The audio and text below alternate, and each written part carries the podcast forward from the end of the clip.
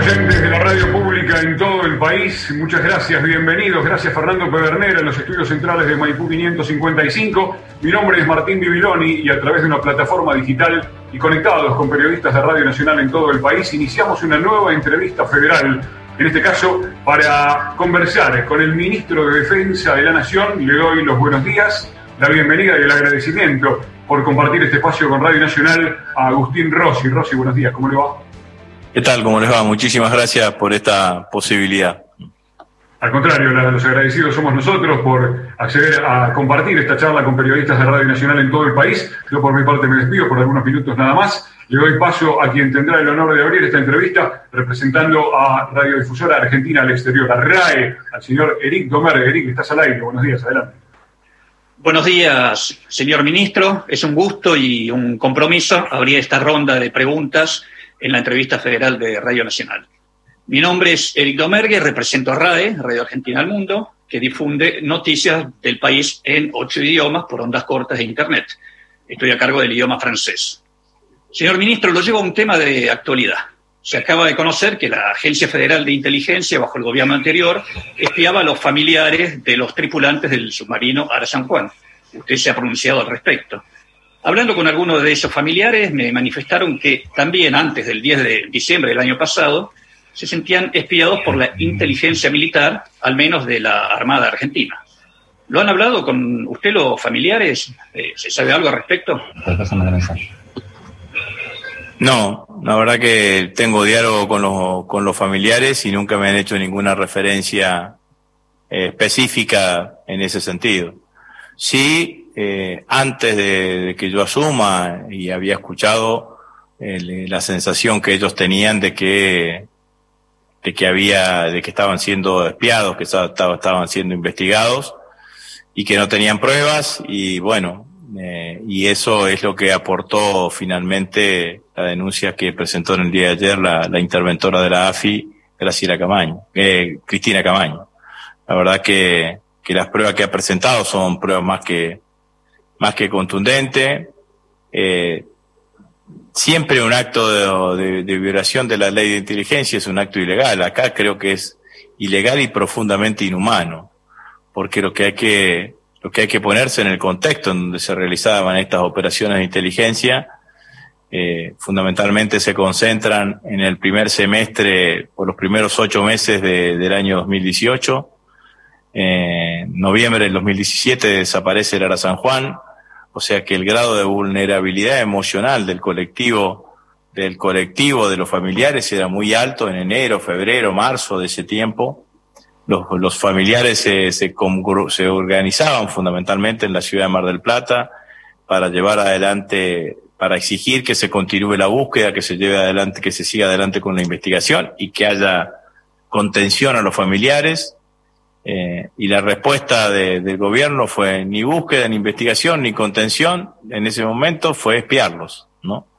Eh, con lo cual es un acto vergonzoso, ¿no? Hay que tener una mente perversa, ¿no? En, ese sentido, como para, como para avanzar de, la manera que se, de la manera que, que, de la manera que lo hicieron, ¿no? Eh, fundamentalmente lo que creo que se, que, que, es eso, ¿no? Y cuando uno te pones un poquito en, en, otro, en otra dimensión, digo, eh, investigaron a, a, a, padres y madres que habían perdido su hijo, a esposas que habían perdido su esposo y a hijos que habían perdido sus padres. convirtieron eh, convirtieron en, en, en, en víctima, en victimarios a las víctimas que eran fundamentalmente lo, que integraron el colectivo del ARA, los colectivos del ARA San Juan. Es una práctica, yo creo que a esta altura uno puede decir que hay un modus operandi de la AFI macrista, del régimen macrista, ese, ese, ese modus, eh, eh, eso era, todo aquel que le molestaba al gobierno era susceptible de ser espiado y de haberse, haberle practicado espionaje ilegal, sea un dirigente político opositor u oficialista, un dirigente sindical o social, bueno, y ahora también ese colectivo de familiares, eh, que indudablemente el tema del hundimiento de Ara San Juan era un tema que incomodaba la, al, al macrismo, al gobierno, y que estas movilizaciones de los familiares, principalmente en la ciudad de Mar del Plata, donde está la mayor concentración de familiares, generaba incomodidad permanente al, y creciente al gobierno. Entonces yo supongo que habrán intentado espiarlos para tratar de desarmarla, de deslegitimar la propuesta, y también para lo que ayer informó Camaño, ¿no? Porque sí los familiares decían, nosotros sentíamos que íbamos a las reuniones con los funcionarios y que tenían, ante las preguntas nuestras, tenían las respuestas preparadas. Y bueno, en realidad la tenían preparada porque sabían las preguntas antes, porque los, este, los habían estado espiando. De alguna manera se conocían.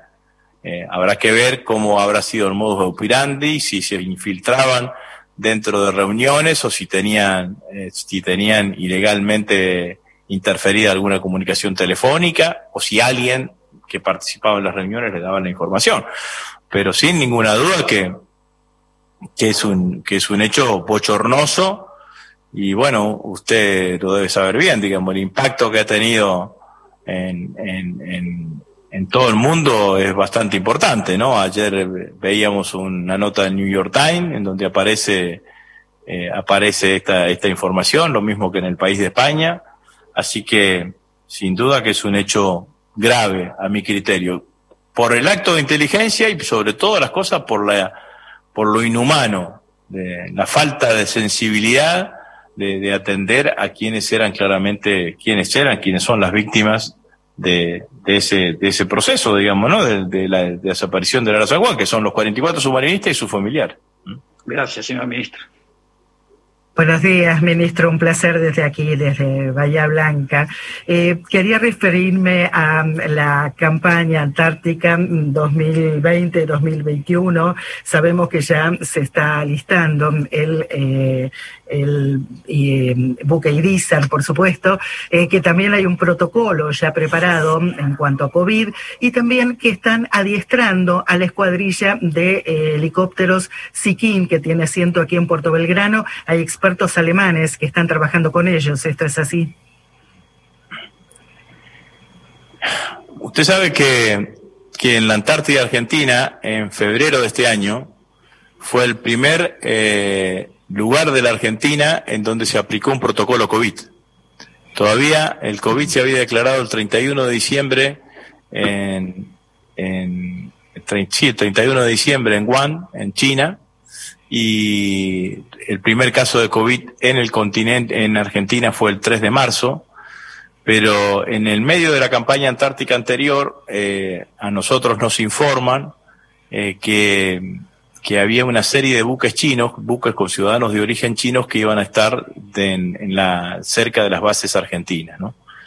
general, la Antártida está, es muy concurrida en el verano, digamos, ¿no? Por los científicos por un lado y por el otro lado fundamentalmente por todo lo que significa, eh, por, por, por todo lo que es el turismo. Hay muchos, hay muchos países que, que, que hacen turismo con el tema, con el tema antártico.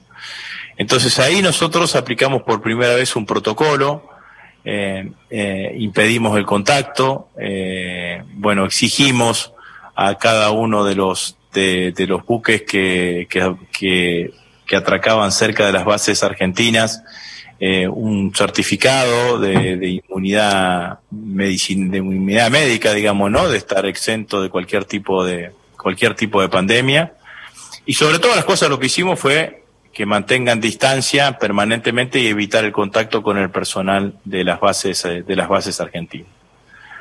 Eh, es un tema complicado. Usted sabe que la Antártida es el único continente del mundo que no tiene caso COVID. Eh, por lo tanto, y además, para nosotros además tiene una, una doble complicación porque en realidad la evacuación de la Antártida no es un hecho, no, es fácil, sobre todo de las bases más alejadas a Marambio, a Esperanza, eh, a Marambio y a Esperanza. Entonces, lo que vamos a hacer este año es una campaña 2020-2021, campaña antártica que le ponemos, campaña antártica de verano 2020-2021, guion COVID, con todos los protocolos eh, y con un nivel de exigencia en el, en el protocolo muy alto. De hecho, las bases temporarias no las vamos a abrir. Vamos a mantener solamente las que son las bases permanentes. de las bases permanentes, irán a ver el estado de cómo están esas bases temporarias, pero no va a ir personal a instalarse en las bases, en las bases temporarias. Eh, la base Esperanza, que es una base que van familias, este año van a ir solamente el personal militar, sin sus familiares y sin sus hijos. Tampoco van a ir docentes, porque esa es la única base que tiene una escuela que depende del Ministerio de Educación de Tierra del Fuego. Tampoco van a ir eh, tampoco van a ir, eh, van a ir docentes y vamos a trabajar y, y, la, y el personal científico se ha reducido enormemente. Eh, sobre todo el personal científico que iba a hacer la campaña de verano. El personal científico que va a invernar se queda, pero el personal científico que va a hacer la campaña de verano es muy pequeño, eh, son tareas que se vienen realizando año a año y están suspendidos los campamentos, digamos, irse afuera, irse afuera, afuera de la base. ¿Cómo vamos a trabajar con los buques? Bueno, es, es eh, una enorme preocupación, porque en, en realidad eh, un caso de COVID en un buque, por el sistema de circulación interna de aire que tienen los buques en los camarotes, se propaga enormemente. Eh, entonces, lo que estamos lo que vamos a hacer es toda una tarea, de, como, como hicimos claramente con el personal argentino que fue a Chipre, eh, 15 días de cuarentena, 15 con, con hisopado, con hisopados previos, eh, encapsularlos, digamos, ¿no? Tener, y tener la menor cantidad, el, y tener casi nulo contacto, eh, con, con otras situaciones y, y, bueno, y trabajar claramente, claramente en ese sentido.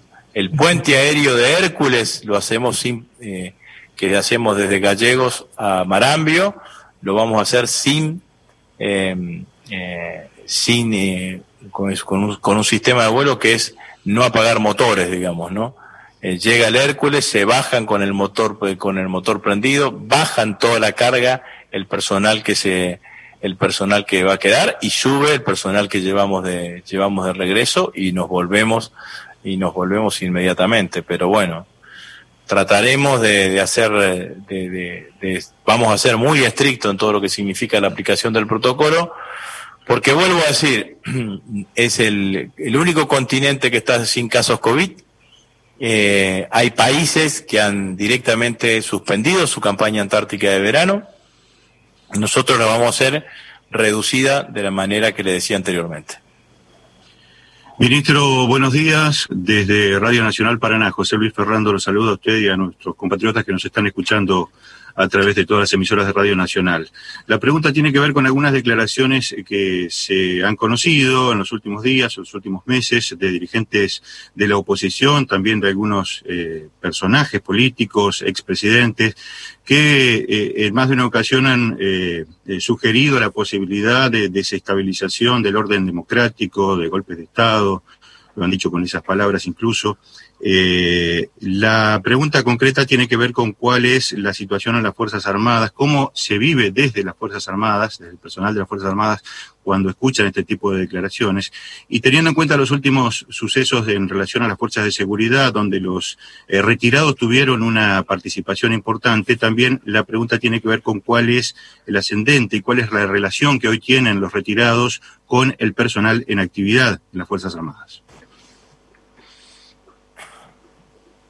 Eh, bueno, lo primero que hay que hacer es descartar, digamos, ¿no? No hay ninguna posibilidad de golpe de Estado en la Argentina.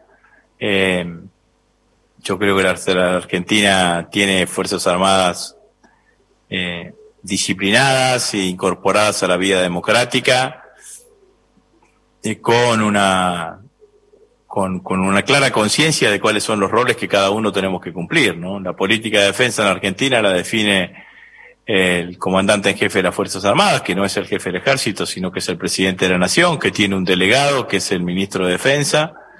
Eh, las Fuerzas Armadas tienen la, la, cada una de las fuerzas tienen la responsabilidad de reclutar, instruir, formar y eh, capacitar y equipar a la, a la totalidad de las fuerzas y esas fuerzas se despliegan debajo de la conducción del jefe del Estado Mayor Conjunto y el comandante operacional y se despliegan en forma conjunta como estamos haciendo en el operativo general Manuel Belgrano. Así que me parece que inclusive las Fuerzas Armadas Argentinas con respecto a Fuerzas Armadas de, distintos países de América Latina. Eh, funcionan muy bien, eh, muy, no sé si cómoda es el término, pero estamos todos acostumbrados a funcionar de, de, esa manera, eh, en donde las responsabilidades están claramente determinadas y delimitadas, digamos, ¿no? Eh, es cierto que en los últimos dos años eh, hubo en América Latina un regreso de ese actor político que, es, que son las Fuerzas Armadas. no creo que, que, eso suceda en Argentina, estamos muy lejos de que eso suceda en Argentina, diría que es imposible, improbable que eso suceda hoy en, hoy en, en la Argentina, ¿no? Eh, ¿Qué efectos generan estas declaraciones? Negativos, negativos en todos lados. En el caso del expresidente Dualde, yo creo que, que no, ni siquiera midió que él es expresidente, independientemente que hace años que no tiene nivel de responsabilidades públicas importantes, eh, ese para todos los argentinos un expresidente y sobre todo en el exterior es un expresidente, ¿no? Entonces las declaraciones de un expresidente tienen repercusiones generó mucha intranquilidad en, muchos sectores de la sociedad argentina, por sobre todas las cosas, nosotros somos una sociedad que tiene una dermis especial, digamos, ¿no? Reacciona eh, rápidamente ante una situación de esa característica. Yo lo veía en mis redes, en mi, cuando yo salía a desmentir esa situación. Bueno, recordemos lo que pasó durante el gobierno macrista, las movilizaciones que se hicieron cuando intentaron desde la Corte consagrar el 2 por 1 para los detenidos de lesa humanidad eh, y nos damos cuenta de la reacción que tiene el conjunto de la sociedad argentina, ¿no? Y creo que también puso a las Fuerzas Armadas en un lugar en donde no están, porque poner en el lugar donde quieren salir, entonces generarle a las Fuerzas Armadas la sospecha de golpe, eh, las generan, las ponen en un lugar en donde las Fuerzas Armadas hoy no están, ¿no? El jefe del ejército me decía, mire si el que está con el cucharón sirviendo comida en la matanza viene el que está recibiendo la comida le dice, che, me va a dar un golpe de Estado vos. Digamos, no, no, no, no, cuadra hoy en lo que hoy, lo que hoy son las Fuerzas Armadas en, las Fuerzas Armadas en Argentina. Eh, la otra reflexión sobre el tema de los retirados. No tienen ninguna, ninguna responsabilidad ni ninguna posibilidad de conducción operativa sobre la fuerza. Eh, esas corrientes de pensamiento influyen, sí influyen. Y hay corrientes de pensamiento que están influenciadas con doctrinas del pasado, digamos, ¿no? Son los, más, eh, los más antiguos. No creo que sean determinantes, pero sí es una cosa que está dando vuelta en la fuerza de seguridad y, y en las fuerzas armadas, digamos, ¿no? Hasta conceptualmente, no son jubilados, son retirados. Es personal militar retirado del servicio activo, pero es personal militar. Digamos, no usan uniforme, pero la concepción es esa. Y lo que hay que entender también es la lógica, digamos, ¿no? Eh, la lógica es que eh, todos los que hoy son retirados en algún momento fueron jefes de los jefes que son actuales. Entonces, esta, este, e, esto también existe en la cultura, en, la cultura. Eh, no creo, no creo que tengan, que tengan influencia determinante, pero sí es una cosa que es una cosa que existe, existen las existen las armas, eh, eh entonces el arma, los que son retirados del arma de infantería tienen una propia asociación, no es asociación, un propio agrupamiento y se reúnen, existen las promociones que también se reúnen, bueno, todo eso es lo que nosotros llamamos es el, el mundo, el mundo militar, por decirlo, por decirlo de alguna manera. De todas maneras, los retirados en las Fuerzas Armadas tendrían que estar muy contentos con el gobierno de Alberto Fernández, porque con esta decisión de blanquear la totalidad del sueldo del personal militar, los principales beneficiados son los que hoy están retirados, ¿no? Porque eh, la jubilación de ellos, el monto del retiro, se computa en función de una tasa de sustitución con respecto al haber en blanco. Bueno, seguramente van a, en los próximos, creo que a partir de octubre está, está planificado ya el blanqueo, van a tener un aumento considerable de sus ingresos como retirados. Ministro, le propongo viajar a la ciudad de Santa Fe. Allí nos escucha Mariana Steckler. Mariana, buenos días, te estamos escuchando. Adelante. Buenos días, estamos en la entrevista federal con periodistas de Radio Nacional del país. Hoy con el ministro de Defensa de la Nación, ingeniero Agustín Rossi. Ministro, muy buen mediodía. Aquí Mariana Stecker desde Nacional Santa Fe, en la capital de esta provincia que lo vio nacer, allá en el norte, en la ciudad de Vera, y que también fue testigo de su carrera política, de su militancia y sus largos recorridos por el territorio provincial. Por eso voy a apelar al hombre profundamente político, militante político, para pedirle una reflexión, quizás algunas sugerencias de cómo pueden actuar aquellas personas que son muchas, que se están cuidando, que intentan cumplir las indicaciones para evitar el contagio comunitario del COVID y que ven cómo la oposición al gobierno nacional toma las calles, milita las calles e incita a romper la cuarentena. Bueno, nosotros tenemos claro que lo que hemos tomado una decisión desde el mismo momento que empezó el gobierno del presidente de la nación y desde el momento en que se decretó la pandemia, que lo que más íbamos a tratar de hacer era cuidar la vida de los argentinos. Y eso es lo que estamos haciendo y lo que vamos a seguir haciendo. Y la tarea que nos toca ahora es, eh, en un momento muy agresivo de la pandemia, es evitar que el sistema de salud se estrese, que se estrese por, por, por falta de insumos, eh, por falta de equipamientos o por falta de personal, que es lo que nos pasa en muchísimas, en muchísimas provincias argentinas que tenemos ese, que tenemos ese problema. Eh, el fenómeno de los anti, de los anticuarentena existe en, no solamente en la Argentina, sino que existe en todo el mundo. Tenemos presidente anticuarentena como Bolsonaro o el mismo Trump, eh, o también el presidente, el premier inglés, el jefe de gobierno inglés, con vaivenes, digamos, ¿no? Ahora, la realidad es la realidad, es una sola. Entonces, mi, mi mensaje a todos los argentinos que militan a esa anticuarentena tan profunda y demás, es que miren lo que está pasando hoy en Europa. En Europa, después de haber eh, flexibilizado una cantidad de restricciones y demás, ahí vemos la desesperación que existe hoy en Madrid. El jefe de, el jefe del alcalde de Madrid está pidiendo claramente que participen las Fuerzas Armadas en, en todo lo que significa un programa que, que, para tratar de garantizar los niveles de restricciones y las mismas restricciones que está viviendo Francia y que está viviendo, que está viviendo París.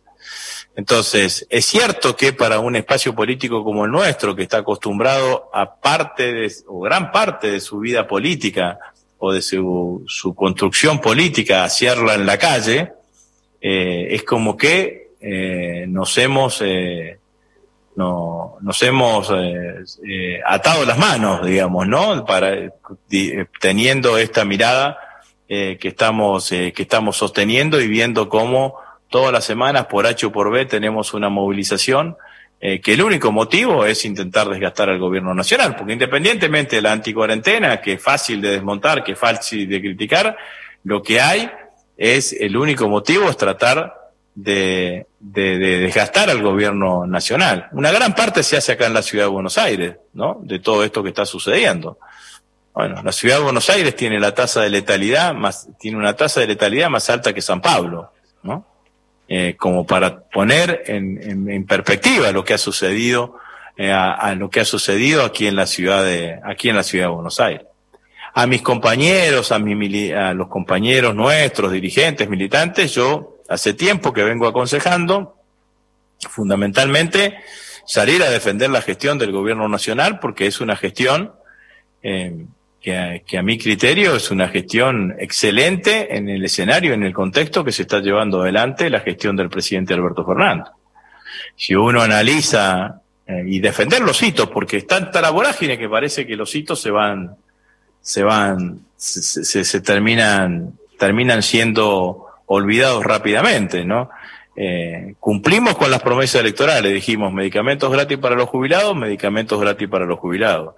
El presidente dijo Plan Argentina contra el hambre, ahí está la tarjeta remediar, de, eh, perdón, alimentar, repartida a lo largo y ancho de todo, de todo el país. Hicimos un diseño para enfrentar la pandemia, que yo reivindico eh, aún en este momento tan agresivo de la pandemia porque nos ha permitido en términos generales no tener estrés en el sistema de salud que era el objetivo en el momento más en el momento más eh, eh, más agresivo que es el que estamos viviendo ahora de la eh, que es el que estamos viviendo ahora de la de la de la pandemia Ahora, eso usted me puede, cualquiera me puede decir, bueno, eso lo hicieron todos los países. Sí, bueno, pero nosotros acá además nos tuvimos que dedicar a arreglar eh, la renegociación de la deuda, de una deuda que irresponsablemente tomaron otros.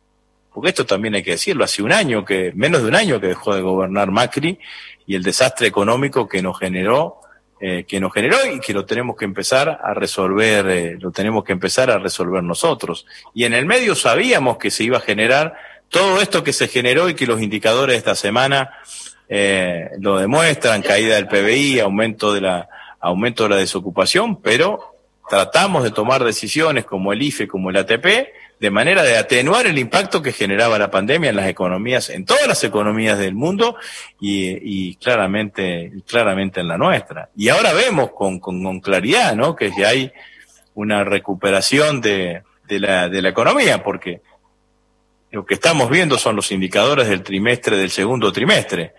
No son los, ya hoy en septiembre, hoy en, en, en estos, en, en, estos, en estos meses, ya vemos claramente una recuperación de la, de la economía. Yo veía los, datos de Santa Fe y de Rosario y lo contrastaba con eh, la declaración de, de, del secretario general de la UON que anunciaba que había una, una mayor cantidad de, de, puestos de trabajo que se habían recuperado en la UON Rosario, que se habían recuperado de la, que se habían recuperado fundamentalmente en la zona de la línea blanca eh, de la empresa de la línea blanca, de empresa de la línea blanca en el sur de la ciudad de Rosario, en la zona de Lago, 400 puestos de trabajo. Entonces, me parece que, que nosotros tenemos una única cosa, que es, que es seguir gestionando para darle respuesta al conjunto de los argentinos, sin dejar de... ¿Me están escuchando o están todos frisados? No, no, estamos escuchando, estamos escuchando. Ah, bueno. Eh, sin dejar de, de, contextualizar todas estas cosas que estamos viendo, que están sucediendo hoy en la Argentina, eh, que el presidente ayer las la, la, definió muy bien como intentos claramente desestabilizantes. Yo he aprendido, después de tantos años de vida política, eh, de que en la Argentina no hay casualidades, hay, eh, que las cosas no, no suceden casualmente. Eh, entonces, cuando yo veo los, el alzamiento en la provincia de Buenos Aires de la policía bonaerense, bueno, digo, che, este, este año adelantaron, adelantaron cuatro meses, ¿no? Porque siempre en general esos alzamientos se dan sobre el final del año, en, en, en diciembre, ¿no?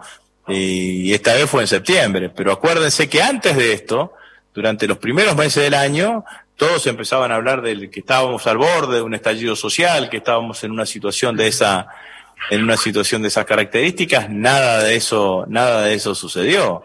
La declaración de hace 15 días del, del expresidente Macri, eh, el intento de que no sesione el Congreso y de presentar las cuestiones. Hay dos congresos, el que sesiona y el que no sesiona, el que sesiona virtual, esta cosa que intentó la oposición la semana pasada sin generar, eh, sin, eh, sin, sin poder concretar, eh, sin poder, sin poder concretarla. Eh, declaraciones eh, denunciando, como hoy, ayer lo escuchaba, Bullrich Esteban, hablando de que hubo fraude en la paso del 2019, o Bullrich Patricia diciendo que están preparados para sustituir al, eh, sustituir al gobierno. Entonces, bueno, todo eso va generando un clima que nosotros claramente tenemos que eh, explicitarlo y, y, hacerlo visible porque, porque sin ninguna duda eh, es una cosa que no podemos mirar hacia el, mirar hacia el costado, digamos, ¿no?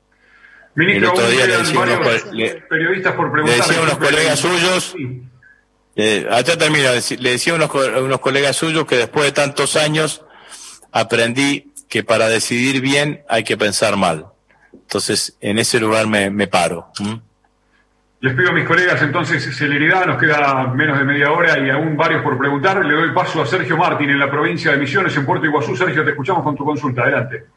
Buen mediodía, ministro. Soy Sergio Martín del Puerto Iguazú. Misiones es una provincia que tiene la mayor parte de su territorio fronterizo con dos países limítrofes. Esa situación la ubica en un área particularmente sensible en lo referido a la seguridad, a la defensa nacional. En algún momento, algunos intendentes de localidades fronterizas plantearon la posibilidad de que el ejército pudiera sumarse a las tareas de control de la frontera con Brasil para evitar la, posibilidad de contagio de COVID-19, pero tenemos entendido que eso no prosperó.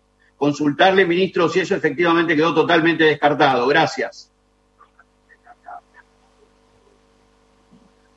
Nosotros estamos haciendo apoyo de tareas de vigilancia y control, en apoyo a la fuerza de seguridad, fundamentalmente en la en, en, en las fronteras de Salta y de Jujuy.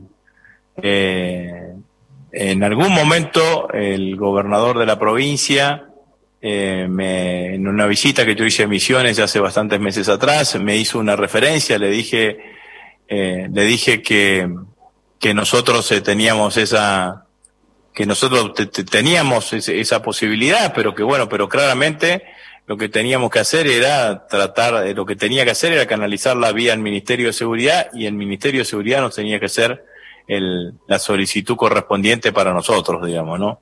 Entonces, este es el, el, el camino que, que nosotros sentimos que, que tenemos que llevar adelante, digamos, ¿no? Y es el camino que nos impone que nos impone las leyes. Dicho de otra manera, eh, descartado no lo tenemos, eh, una solicitud específica o, un requerimiento específico tampoco tengo, eh, y bueno, y, en ese lugar, en ese lugar estamos. Fundamentalmente, la vez que habíamos charlado con el gobernador era la zona de, Bernardo de Irigoyen, me parece que es en donde el cauce del río está seco, digamos, ¿no? Y hay, y hay, hay un tránsito de un país a otro en forma, en forma peatonal, de a pie se, que nos habían pedido apoyo con algún tipo de patrullaje aéreo, cosa que hicimos sí en Salta, en la zona de aguas blancas, en la, en la zona de aguas blancas en Salta, lo hicimos. Bueno, eso finalmente no se concretó nunca el pedido. Nosotros en esta tarea, usted sabe que la responsabilidad primaria de la defensa de fronteras es fundamentalmente eh, de Gendarmería y de Gendarmería del Ministerio de Seguridad y nosotros trabajamos acorde a lo que nos solicita el Ministerio de Seguridad. Muy buenas tardes, ministro Agustín Rossi, Claudia Eslava de LRA25, Radio Nacional Tartagal. Usted en el mes de febrero estuvo visitando la zona del Chaco Salteño en medio de una emergencia eh, sanitaria que teníamos eh, previo a la pandemia en donde efectivos del ejército argentino hasta el día de hoy están llevando a cabo eh, acciones como, por ejemplo, la potabilización del agua y la distribución de la misma a las comunidades originarias. ¿Cómo se está llevando a cabo ese trabajo hasta ahora y si hay algún eh, plan de trabajo eh, post pandemia? Nosotros en ese, en ese sector no hemos interrumpido el trabajo desde el inicio de este año, ¿no? Usted sabe que cuando apareció la crisis de la falta de agua. Eh, eh, la primera agencia que estuvo, eh, que estuvo en el lugar, en la comunidad Wichi, fue el ejército argentino, en toda esa zona de comunidad Wichi, comunidad Toba también.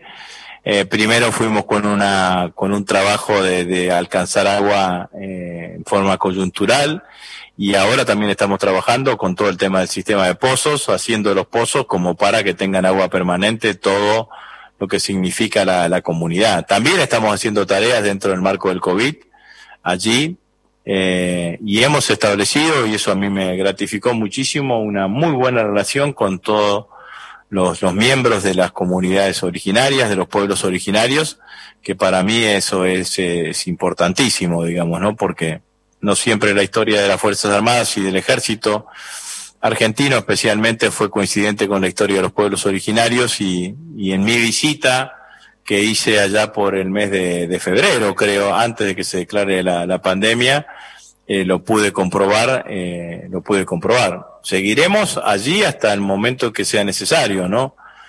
La verdad que nosotros en, en ese, en este sentido siempre lo que decimos es que tenemos que trabajar eh, trabajamos en función del requerimiento eh, de lo que se nos solicita otra agencia del Estado, el gobierno provincial, un municipio u otro ministerio, y en función de eso vemos la capacidad que tenemos dentro de las Fuerzas Armadas como para poder llevar adelante la tarea.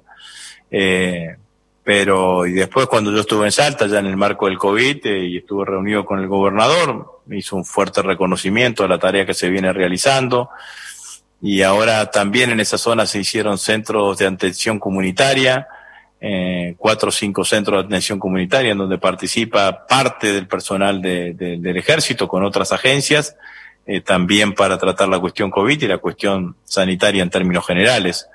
Pero vuelvo a decir, ¿hasta cuándo nos quedaremos? Hasta que sea necesario. Eh, ministro, buenos días. Un gusto saludarlo desde la comarca andina del paralelo 42. Soy Gypsy Lavín de LRA 57, Radio Nacional El Bolsón. Eh, vuelvo a hablar del tema comunidades originarias porque tienen un reclamo histórico que está vinculado al reconocimiento de las tierras que les pertenecen ancestralmente.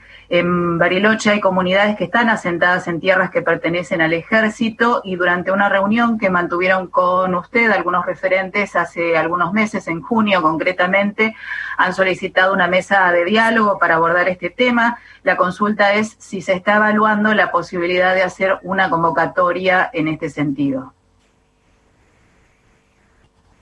Mire, estamos trabajando interministerialmente con el Ministerio de Seguridad, con el Ministerio de Justicia, con el INAI, eh, para abordar la problemática en términos generales en todo el país. Es cierto lo que usted dice, cuando yo estuve, eh, cuando yo estuve en el, en Bariloche, eh, estuve, tuve un encuentro con, eh, con, con, con, personal de la, con, con miembros de la, de, la, de los pueblos originarios, eh, también allí me llevé mucha alegría, digamos, ¿no? Porque inclusive eh, estaban, se estaban realizando tareas dentro de la misma escuela de montaña, de, y en donde había, eh, donde había integrantes de, de, pueblos originarios trabajando en ese sentido. Pero sí, nosotros tenemos toda la voluntad de, de ver de qué manera logramos una resolución en este, en este aspecto eh, y, estamos eh, enterados y enterados, ocupados de ocupados del tema. Como le dije, hay una unas reuniones interministeriales que estamos haciendo, en donde participa el Ministerio de Defensa. Después que estuve yo, estuvo el secretario FUC del Ministerio de Seguridad y estuvo también charlando con los con las comunidades originarias. Este año hicimos un trabajo interesante que fue la de eh, alimentar de leña a los distintos, eh, distintos pobleríos de, de, comunidad mapuche, que leña que nos daban desde parques nacionales y trabajábamos eh, y llevábamos adelante con, con camiones del ejército y las distribuíamos entre las distintas comunidades mapuche y eso también es un signo distinto de los tiempos, digamos, ¿no? Más en la Patagonia, en donde, eh, en donde la posibilidad de que, de que el ejército trabaje en conjunto con las comunidades mapuches es un hecho que me parece que vale la pena destacar. Pero la respuesta es sí, estamos trabajando y, hay funcionarios de, del Ministerio, específicamente la Secretaría de Coordinación Militar en Emergencia, que está integrada a esa, a esa mesa eh, y tenemos toda la voluntad de tener una resolución positiva. Ministro, buenos días. Gastón Lodos los saluda desde Radio Nacional Ushuaia e Islas Malvinas. Mi pregunta apunta hacia lo que es la soberanía sobre el Atlántico Sur. Bueno, usted estuvo aquí en Ushuaia en ocasión de la afirmación de los derechos argentinos sobre Malvinas y la Antártida y recientemente, hace tan solo, si no me equivoco, dos o tres días, el presidente de la Nación abrió la Asamblea General de la ONU y, por supuesto, reiteró el reclamo de soberanía sobre las islas, pero también hizo hincapié especialmente en la militarización creciente que hay por parte de Gran Bretaña sobre nuestras Islas Malvinas y los espacios circundantes. Y teniendo en cuenta, además, que la administración anterior, si se quiere, no, no tuvo reclamos muy firmes, no sostuvo el reclamo de manera muy firme. ¿Qué consideraciones tiene usted respecto a esto, a las palabras del presidente y a los procesos de militarización que se ven por parte de Gran Bretaña en nuestras Islas Malvinas? Gracias. Bueno, nosotros ya de la anterior gestión con Cristina Fernández de Kirchner habíamos denunciado que eh, en, en, Malvinas hay casi la misma cantidad de soldados británicos que de habitantes de Malvinas, ¿no? Y que el grado de militarización en las islas es cada vez más que es cada vez más creciente. Eh, y que inclusive en, en, años anteriores siempre se han pedido refuerzos o aumento del presupuesto militar destinado destinado destinado a Malvinas. Bueno, eh, la resolución de la, del conflicto de Malvinas no pasa por el Ministerio de Defensa, pasa por la Cancillería. Esto está claro que nosotros tenemos que intensificar, y esto es lo que estamos haciendo, intensificar todo lo que significa nuestra política diplomática para generar la mayor cantidad de apoyos y la mayor cantidad de apoyos más intensos desde el punto de vista diplomático. Eh, esto es lo que lo que estamos, eh, lo que lo que va a buscar el gobierno.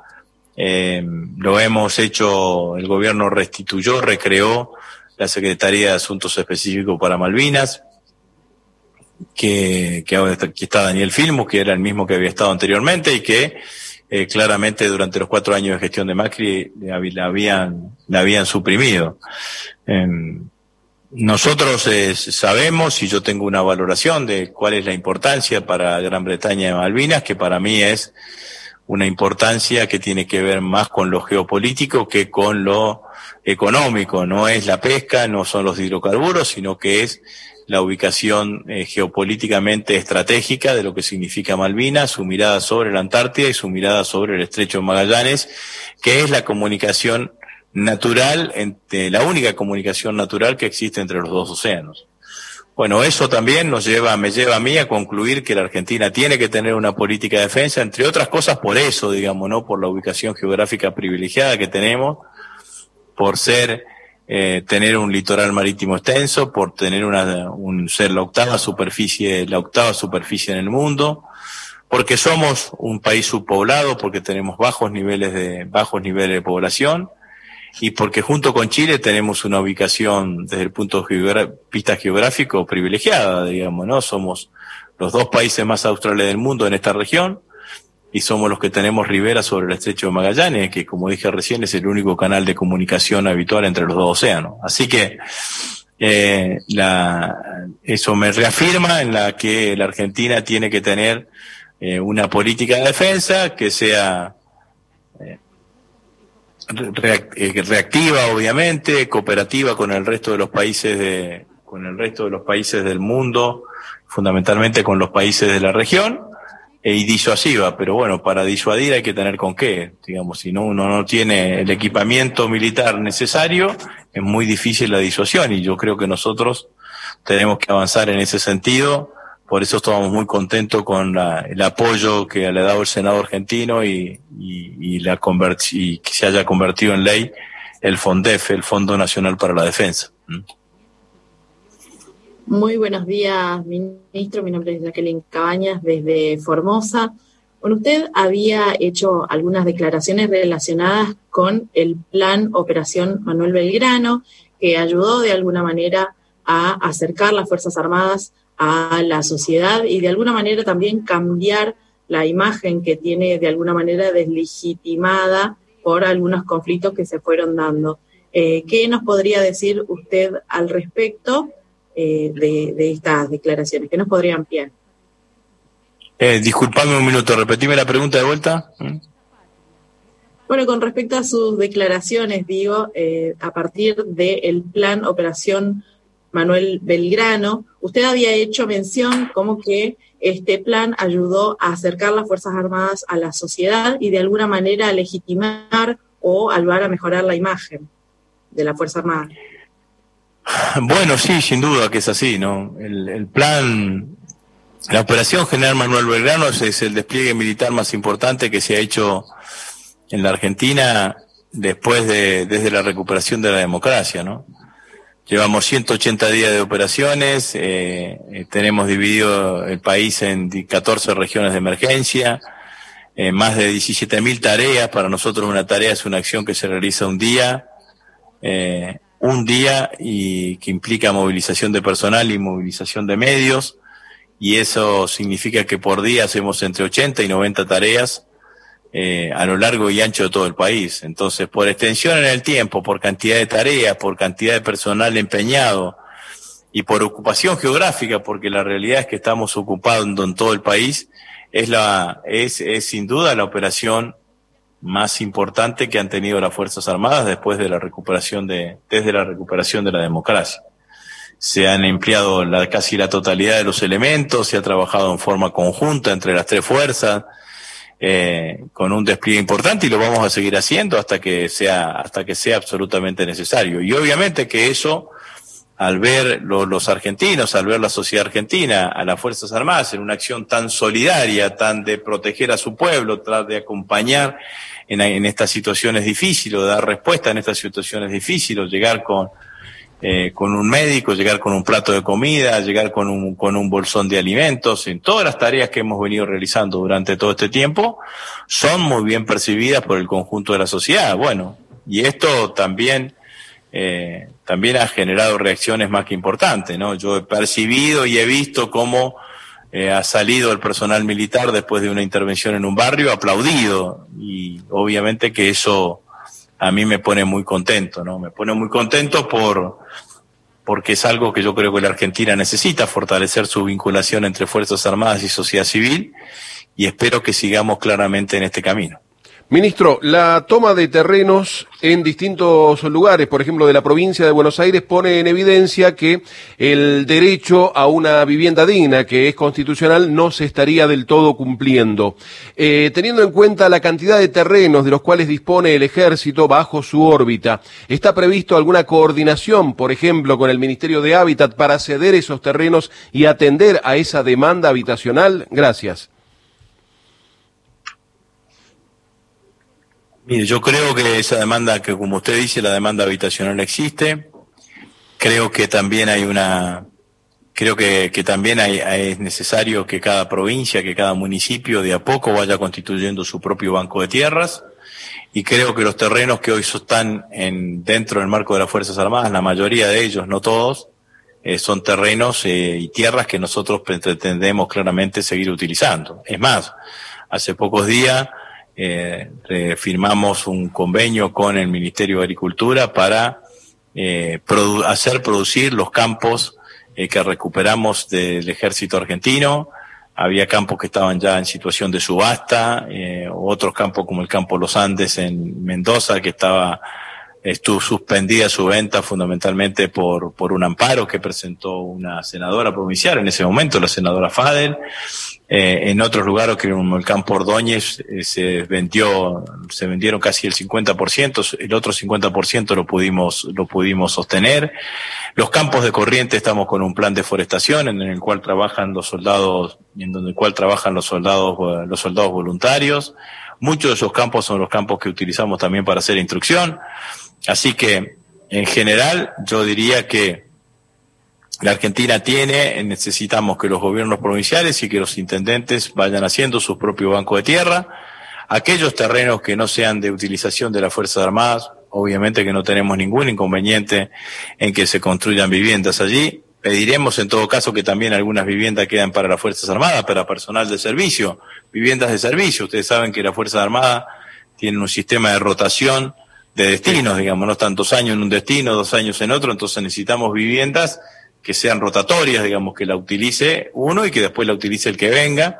Así que tenemos una demanda de vivienda de servicio, pero obviamente que, que estamos trabajando en ese sentido, digamos, ¿no? Pero en general, le diría que no estoy de remate de las fuerzas, de las tierras de las Fuerzas Armadas. Al contrario, estoy tratando de reutilizar todo lo que tengan las Fuerzas Armadas, porque me parece que esa fue una política de achicamiento que llevó adelante el gobierno macrista que yo no quiero repetir y que no estoy de acuerdo.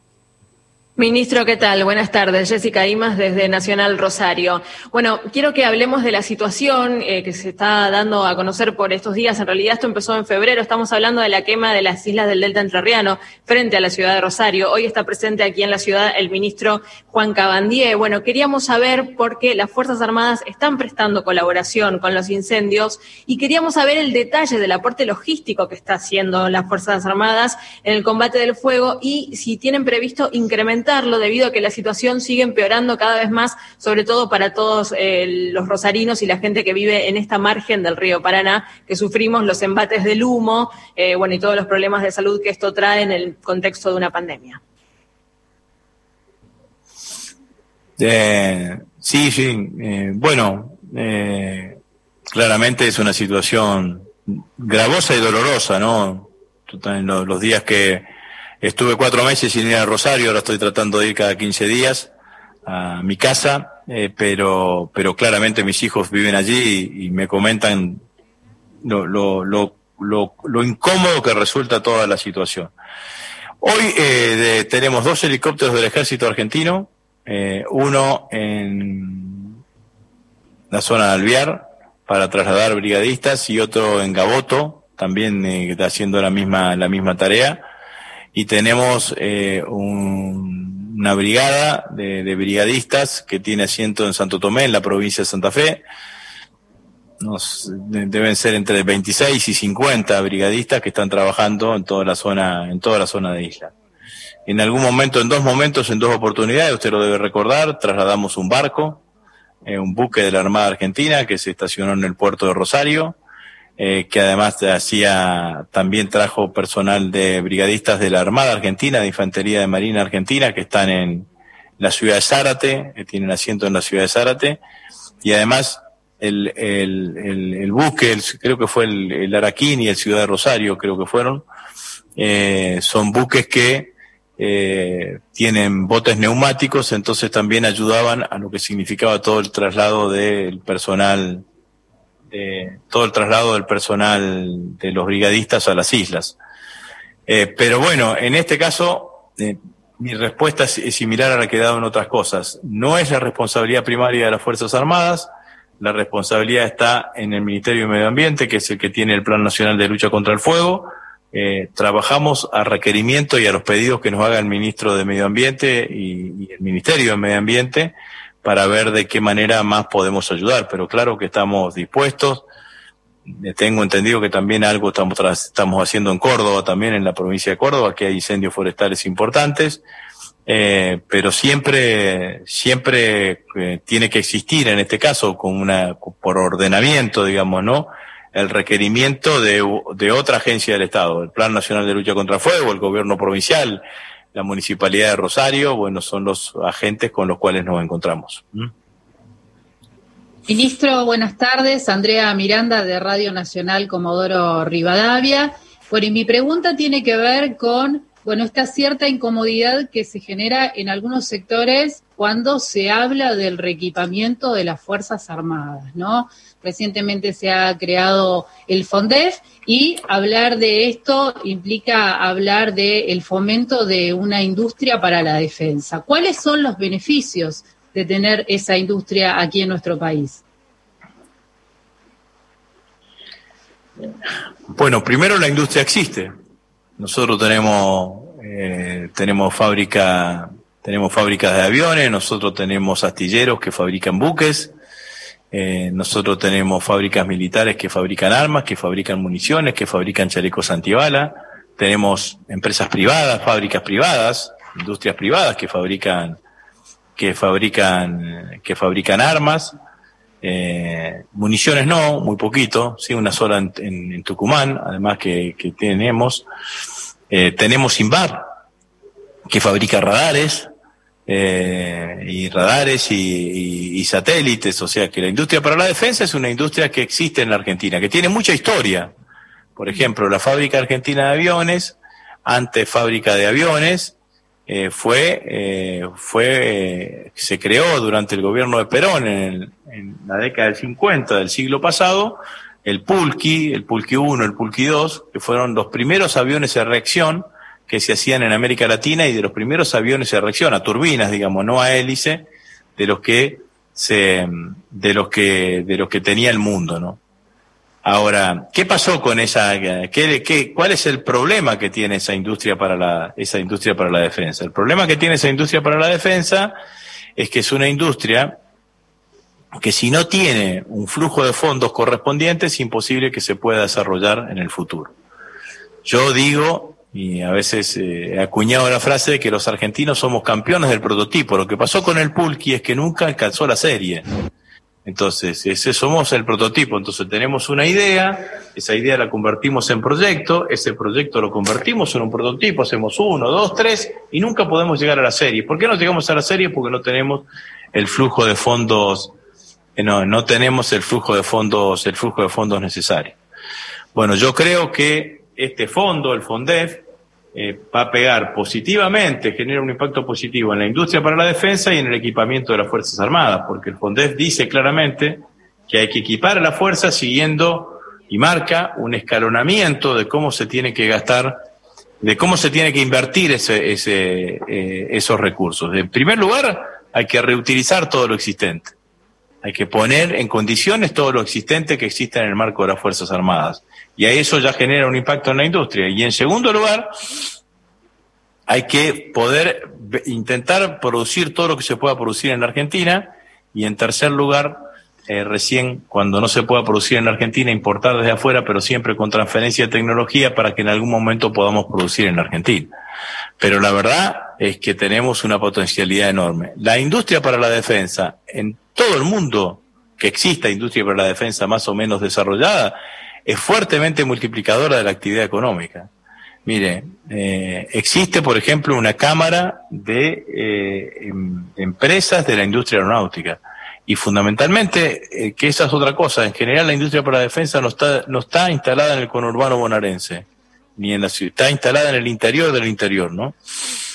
Entonces, e, esa, esa cámara de, de, la, de la industria aeronáutica tiene, eh, y yo lo viví en mi experiencia anterior, hay empresas, pequeñas y medianas empresas que fabrican sus aeroplanos, que fabrican sus aviones en la provincia de Santa Fe, en el interior de la provincia de Santa Fe, en Córdoba, en, la provincia de Mendoza, en el interior de la provincia de, en el interior de la provincia de Buenos Aires. Eh, tenemos eh, una capacidad de astilleros enorme, tenemos dos astilleros estatales, Tandanor, que es, que es el astillero que depende del Ministerio de Defensa, el astillero Río Santiago, que depende de la, que depende de, la provincia de Buenos Aires, y una gran cantidad de astilleros eh, de astilleros privados, una gran cantidad concentrados también en la, en la ciudad de Mar del Plata. Así que yo tengo muchísima expectativa que eso va a generar un impacto positivo en el equipamiento de las Fuerzas Armadas y por el otro lado un impacto positivo en toda esta industria que nos va a permitir claramente generar un aumento de los puestos de trabajo y los niveles de producción en la Argentina. Ministro, estamos ya en tiempos del programa de Horacio en Bonn, en Radio Nacional. En Bonn, en Nacional, le doy los buenos días y la bienvenida a Horacio, que se suma en el cierre ya de esta entrevista. Horacio, ¿cómo te va? Buenos días, adelante. El ministro Agustín Rossi te está escuchando. Ahí va.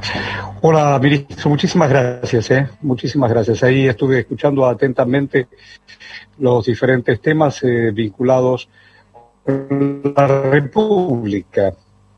Eh, usted ya se ha manifestado a propósito de la democracia, que la democracia está consolidada y que no puede haber en ningún imaginario eh, ni siquiera un golpe.